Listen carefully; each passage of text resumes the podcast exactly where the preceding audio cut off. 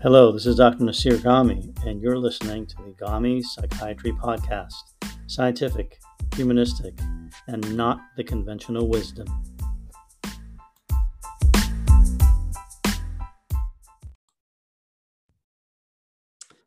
Hello, this is Dr. Nassir Ghaemi again, and welcome to the first episode of the Ghaemi Psychiatry Podcast. In this episode, I wanted to tell you a little bit about myself and a little bit about what I wanted to talk about in the podcast, introduce you a little to uh, what you might uh, experience. Now, firstly, I want to say that I'm a professor of psychiatry at Tufts University and at Harvard Medical School, um, and have been teaching in those faculties and other places for over about 25 years. Been doing research in uh, depression, bipolar illness, psychopharmacology, uh, also, treating patients. I've probably treated over 10,000 patients in my career so far. Um, and um, so I have a lot of clinical experience as well, especially with those conditions. I also teach residents and medical students and have given many lectures.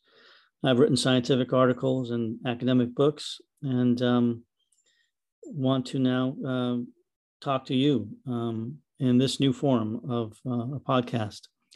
Uh, there's a clinical website, Psychiatry Letter, uh, which uh, you can find at www.psychiatryletter.net, which uh, will give you sources and, and further reading and webinars, ebooks, uh, other information you can get in more detail there than we can cover here. But I look forward to having some interesting conversations with you and with my colleague, Dr. Alex Shirzadi, who will join us in future podcasts, who's a clinician in the public mental health setting in Southern California, uh, with whom I've worked for many years. I hope you enjoy those conversations. Please feel free to also send me questions or cases that we can discuss on the podcast uh, by email at uh, info at psychiatryletter.net. And we'll have this on the website, info at psychiatryletter, all one word, P S Y C H I A T R Y L E T T E R dot net. So I look forward to having those conversations with you. Maybe we can just start off by me as telling you a little bit about uh, the beginning of my general approach to psychiatry, uh, which I'll be presenting here. And that has to do with really uh, taking into account an idea that goes back to Hippocrates in ancient Greece that we should not be treating all kinds of symptoms with all kinds of treatments.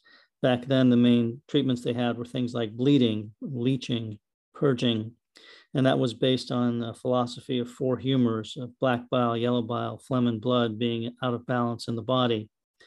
Um, and they would try to get those uh, humors in balance with bleeding and so on. And that was the way medicine was practiced for 2,000 years. We now know that's wrong, obviously, but people weren't stupid for 2,000 years. I think the the reason they did that was because they believed in this biological theory, which may not be too different than our beliefs current in the biological theory of a quote unquote chemical imbalance in the brain of norepinephrine, serotonin, dopamine, and such things. Such theories often uh, are false and usually they're never proven. Uh, so it's a bad idea to practice that way just based on a theory, Hippocrates said. He said you should focus on clinical observation of symptoms, diseases, signs, and in medicine, that's really how things have evolved scientifically. It took 2,000 years, but by about 1900, after rediscovering these ideas, um, general medicine moved in that direction. And the approach was if a person presents with certain symptoms like pain, uh, it's not good medical practice to just treat the pain with medication for pain. Instead, the job of the doctor is to find out if there's an underlying disease that's causing the pain and to treat that.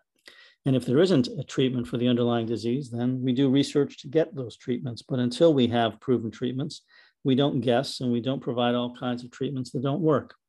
And that's because when you treat patients' symptoms or when you guess, then often uh, the benefits are very low, but the side effects are always there and often then outweigh the benefits. That was the basic wisdom behind the Hippocratic idea that we should not harm patients. But he never said, as many people like to repeat, first do no harm. He never said that. That's a false statement attributed to him in the 19th century, classic misinformation. Hippocrates never said first do no harm. He said, as to diseases, try to help or at least not harm, which means find out if someone has a disease. And if they do, treat it if there's a proven treatment. If they don't, don't treat it or treat it treat the symptoms, but very short term, low dose, not long term, high dose, uh, and not pretending that you're doing anything more than superficially improving their symptoms. Now, that's not a bad thing. If you have a pneumonia, you, you'll take the Tylenol fever and for the fever and the pain. You might take aspirin for that, but you're not fooling yourself into thinking that your pneumonia is going to go away with Tylenol and aspirin. For that, you need penicillin, which, by the way, doesn't improve your fever or pain at all. It doesn't improve those symptoms. Now, keep keeping those analogies in mind in psychiatry, I would say that almost all our drugs are like 50 varieties of Tylenol and aspirin and ibuprofen. They may improve the symptoms of psychic pain, anxiety, depression, or psychological problems like inattention, um, as in people who are diagnosed with so called ADD.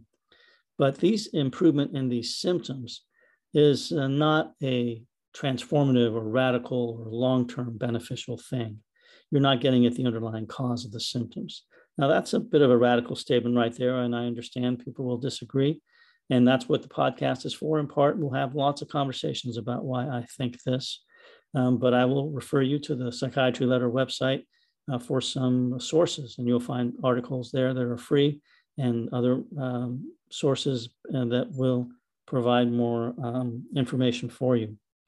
But if we just assume for now that I can make this statement that those treatments mainly improve symptoms but don't get at the underlying disease, then most psychiatric medications are not really helping people in the same way that most other medical treatments are, which do get at diseases such as statins to reduce cholesterol or antihypertensive drugs to reduce blood pressure, both of which get at the underlying disease process of cardiovascular disease or stroke and therefore prevent those diseases.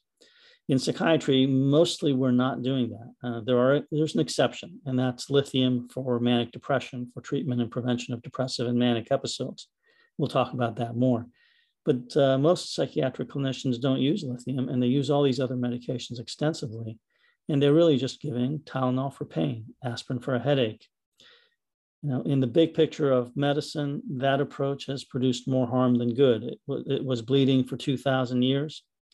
And in recent years, you might say a very worst case example of a similar symptom based approach that caused a lot of harm is uh, the widespread use of opiates for pain, which led to the current deadly opiate pandemic. So, epidemic, I should say. So, um, that's an approach I take in, with psychiatric medications that we should be using them to treat diseases if we can, like lithium for manic depression, but less so for all the other range of symptoms that people have, like most of the other classes of medications.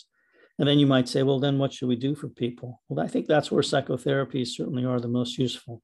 They're useful for people who have problems in their lives, human experiences that are problematic but they don't have diseases like manic depression causing those problems or schizophrenia. And that's where psychotherapies are most helpful for people who have these common problems of humanity that uh, all of us have uh, problems of adolescence, of young adulthood, of midlife crisis, of old age, problems of uh, relationships, marriage, divorce, problems at work, conflicts with colleagues, and these kinds of issues are fine to be discussed in psychotherapy. That's where it's most useful. But uh, if you try to treat manic depression with psychotherapy, you're really not going to help people very much. And if you give all kinds of medications for the relationship and life experience problems that people have, you might help a little, but you're not going to help very much. And again, there's always a cost in terms of the harms. So these are the kinds of ideas we're going to explore in this podcast. I hope you join us. And I look forward to hearing from you as well. So, welcome again to the Ghaemi Psychiatry Podcast.